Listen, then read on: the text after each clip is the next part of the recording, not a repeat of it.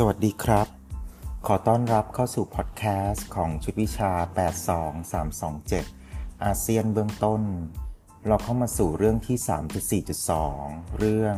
การจัดตั้งและพัฒนาการของเขตการค้าเสรี เรามาดูเมนไอเดียของเรื่องนี้นะครับ ในส่วนของอาเซียนมีพัฒนาการที่สำคัญยิ่งก็คือการจัดตั้งเขตการค้าเสรีอาเซียน หรือที่เรียกว่า AFTA ซึ่งเป็นการแสดงให้เห็นว่าอาเซียนได้ก้าวหน้า ก้าวข้ามจากความร่วมมือ ไปสู่ระดับการเริ่มต้นของการบูรณาการ ก็คือเป็นรากฐานของการพัฒนาการระดับที่สูงขึ้นไปอีก เรามาเข้าสู่เนื้อหานะครับ ในต้นทศวรรษ 1990 สงครามเย็นยุติ และปัญหากัมพูชาที่เกิดขึ้นตั้งแต่ปลายทศวรรษ 1970 ถึงต้นทศวรรษ 1990 ก็ยุติลงครับ อาเซียนต้องมีความร่วมมือทางเศรษฐกิจ ก็คือต้องมีการเปิดเสรีทางการค้าระหว่างกัน โดยต้องมีการบูรณาการอของเศรษฐกิจของภูมิภาค จนทำให้อาเซียนสามารถแข่งขันกันได้ในตลาดโลก เรามาเข้าสู่ประเด็นเรื่องในเดือนมกราคม 1992 ก็มีการตั้งเขตการค้าเสรีอาเซียนที่เรียกว่า AFTA ย่อมาจากคำว่า ASEAN Free Trade Area ในเดือนมกราคม 1992 ที่ประชุมสุดยอดอาเซียนที่สิงคโปร์มีความคิดในการจัดตั้งเขตการค้าเสรี โดยมีความคาดหวังดังนี้ ข้อที่ 1 สร้างความสามารถในการแข่งขันของอุตสาหกรรมอาเซียน ข้อ 2 การดึงการลงทุนเข้ามาสู่ภูมิภาคเอเชียตะวันออกเฉียงใต้ ข้อ 3 การทำให้อาเซียนมีความสำคัญในระบบเศรษฐกิจโลก และข้อ 4 การบูรณาการทางเศรษฐกิจระดับภูมิภาค เรียกว่า regional economic integration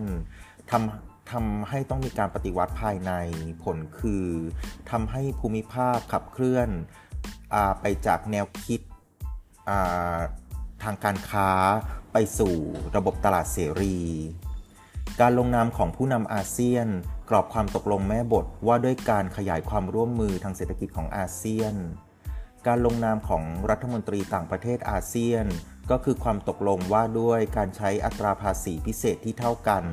สำหรับเขตการค้าเสรีอาเซียน เรียกว่า CEPT ย่อมาจากคำว่า Agreement on the Common Effective Preferential Tariff ผลก็คือเป็นการประกาศการจัดตั้งเขตการค้าเสรีอาเซียน ซึ่งครอบคลุมประเด็นต่อไปนี้ 1. สินค้าอุตสาหกรรม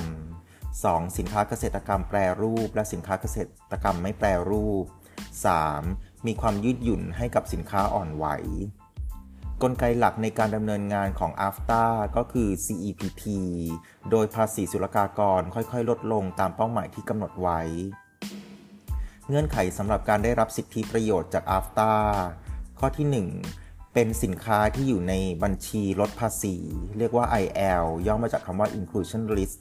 ของประเทศผู้ส่งออกและประเทศผู้นำเข้า ข้อที่ 2 เป็นสินค้าที่ผลิตในอาเซียนประเทศใดประเทศหนึ่ง หรือมากกว่า 1 ประเทศ เรียกว่าอาเซียนคอนเทนต์โดยรวมกันแล้วจะต้องเป็นมูลค่าอย่างน้อย 40%ของมูลค่าสินค้า อาเซียนถือกำหนดว่า สินค้าจากประเทศอาเซียน ประเทศใดประเทศหนึ่ง จะได้รับสิทธิประโยชน์ AFTA เมื่อส่งออกไปยัง ประเทศสมาชิกอีกประเทศหนึ่ง โดยมีเงื่อนไขคือ ข้อ 1 มีสัดส่วนการผลิตภายในประเทศสมาชิกผู้ส่งออกไม่ต่ำกว่า 40%ต่อมาอาเซียนผ่อนคลายข้อกำหนด โดยนำกฎว่าด้วยแหล่งกำเนิดของสินค้าสะสมบางส่วนมาใช้ เรียกว่า partial accumulation โดยมีสัดส่วนขั้นต่ำ 20%เช่น หากเวียดนามสั่งสินค้าที่มี local content 20%มาอย่างไทยผลก็คือ ข้อที่1เวียดนามไม่ได้รับสิทธิประโยชน์ AFTA จากไทย ข้อ 2. ไทยสามารถนำสินค้าดังกล่าวของเวียดนามมาใส่ local content ของไทยเพิ่มขึ้น ซึ่งหากเพิ่มขึ้นถึงร้อยละ 40 และสามารถส่งออกไปยังประเทศอาเซียนอื่น ผลก็คือไทยมีสิทธิ์ได้รับประโยชน์ภายใต้ AFTA เงื่อนไขข้อที่ 3 คืออาเซียนนำกฎการแปลงสภาพอย่างพอเพียงมาใช้ ซึ่งเรียกว่า substantial transformation โดยใช้ในสินค้าที่แปรรูปวัตถุดิบมาก โดยในกรณีที่มีประเทศที่มีเกี่ยวข้องกับการผลิตมากกว่าหนึ่งประเทศ สินค้านั้นมีแหล่งกำเนิดจากประเทศสุดท้ายที่มีการเปลี่ยนแปลงอย่างมากเกิดขึ้น โดยพิจารณาจากการเปลี่ยนแปลง พิกัดภาษีศุลกากร ซึ่งนำมาใช้กับสินค้าบางประเภท เช่น สิ่งทอและเครื่องนุ่มห่ม แป้งข้าวสาลี ผลิตภัณฑ์ อลูมิเนียม และเหล็ก ต่อมาเรามาเข้าสู่ประเด็นเรื่องเป้าหมายการลดภาษีภายใต้อัฟตาสำหรับสมาชิกอาเซียนเดิม 6 ประเทศ ภายในคศ 2003 ลดภาษีเหลือ 0%ร้อยละ 60 ของ IL ภายในคศ 2007 ลดภาษีเหลือ 0%ร้อยละ 80 ของ IL และภายในคศ 2010 ลดภาษีเหลือ 0%ร้อยละ 100 ของ IL สมาชิกใหม่ของอาเซียนคือ CLMV ภายในคศ 2003 เวียดนามลดภาษีเหลือ 0-5%ให้มากรายการที่สุด ภายในคศ 2007 ลาวและเมียนมาลดภาษีเหลือ 0-5%ให้มากรายการที่สุด ภายในคศ 2010 กัมพูชาและเมียนมาลดภาษีเหลือ 0.5%ให้มากรายการที่สุด ภายในคศ 2015 ลดภาษีเหลือ 0%ร้อยละ 100 ของ IL ประเทศไทยผูกพันสินค้าทุกรายการไว้ในอัฟตาโดยแบ่งเป็น 2 ส่วน ส่วนที่ 1 สินค้าในบัญชีลดภาษี ลดภาษีลงเหลือร้อยละศูนย์ภายในคศ2010 ส่วนที่ 2 สินค้าในบัญชีอ่อนไหว เรียกว่า SL ย่อมาจาก sensitive list โดยอัตราภาษีสุดท้ายคือ final rate ที่ร้อยละ 5 โดยไม่ลดลงเหลือร้อยละศูนย์ สินค้าที่เป็น SL คือบัญชีอ่อนไหวได้แก่ กาแฟ มันฝรั่งมะพร้าวแห้ง ไม้ตัดดอก การลดภาษีศุลกากรคืบหน้าทั้งในส่วนของข้อที่ 1 ภาษีที่เก็บจากสินค้าในส่วนของ Fast Track ส่วนใหญ่ลดลงได้เหลือ 0-5%ข้อ 2 ภาษีที่เก็บจากสินค้าในส่วนของ Normal Track ลดลงเหลือระดับนี้เมื่อถึงคศ 2002 ถึง 2003 สำหรับสินค้าจำนวนไม่มากนัก ปัจจุบันภาษี ภายใต้โครงการ CEPT ลดลงเหลือ 0-5%สำหรับสินค้าทุกรายการ และสินค้าที่เคยชะลอไว้ตามรายการ Sensitive List และ High Sensitive List กลไกสำคัญคือ CEPT การจัดตั้ง AFTA กำหนดพันธกิจให้ประเทศสมาชิก ต้องลด พิกัดอัตราภาษีการค้าภายในอาเซียนครอบคลุมสินค้าทั้งหมดเหลือ 0-5%โดยมีข้อยกเว้นเล็กน้อย ในคศ 2010 AFTA บรรลุเป้าหมายคือ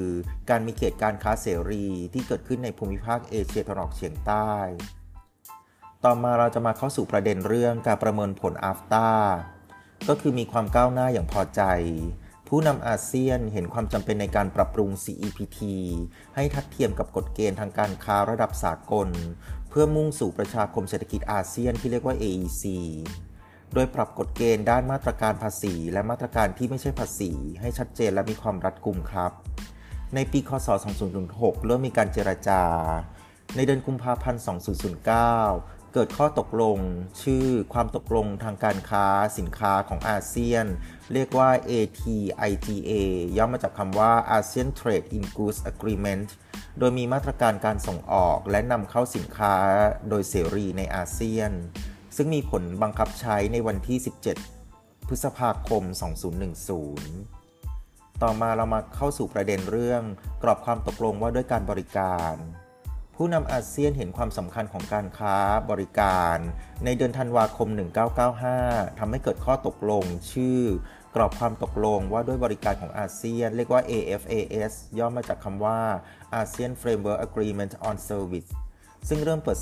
เสรี 7 สาขาบริการ ได้แก่ การเงิน การขนส่งทางทะเล การขนส่งทางอากาศ การสื่อสาร โทรคมนาคม การท่องเที่ยว การก่อสร้างและการบริการธุรกิจ ต่อมาเปิดเสรีทุกสาขาบริการ อาเซียนเร่งรัดเปิดตลาดในสาขาบริการที่เป็นสาขาบริการสำคัญ เรียกว่า priority sector 5 สาขาภายใน 2010 คือ สาขาโทรคมนาคมและเทคโนโลยี สารสนเทศ สาขาสุขภาพ สาขาการท่องเที่ยว สาขาการบิน และภายในคศ 2013 มีการเปิดสาขาบริการโลจิสติก ภายในคศ 2015 มีการเปิดเสรีบริการทุกสาขา เรียกว่า non priority sectors ต่อมาเรามาเข้าสู่ประเด็นเรื่องการจัดตั้งเขตการลงทุน มีการลงนามในกรอบความตกลง ว่าด้วยการลงทุนในอาเซียนในคศ 1998 เรียกว่า AIA ย่อมาจากคำว่า Framework Agreement on the ASEAN Investment Area โดยมีวัตถุประสงค์ 2 ข้อคือ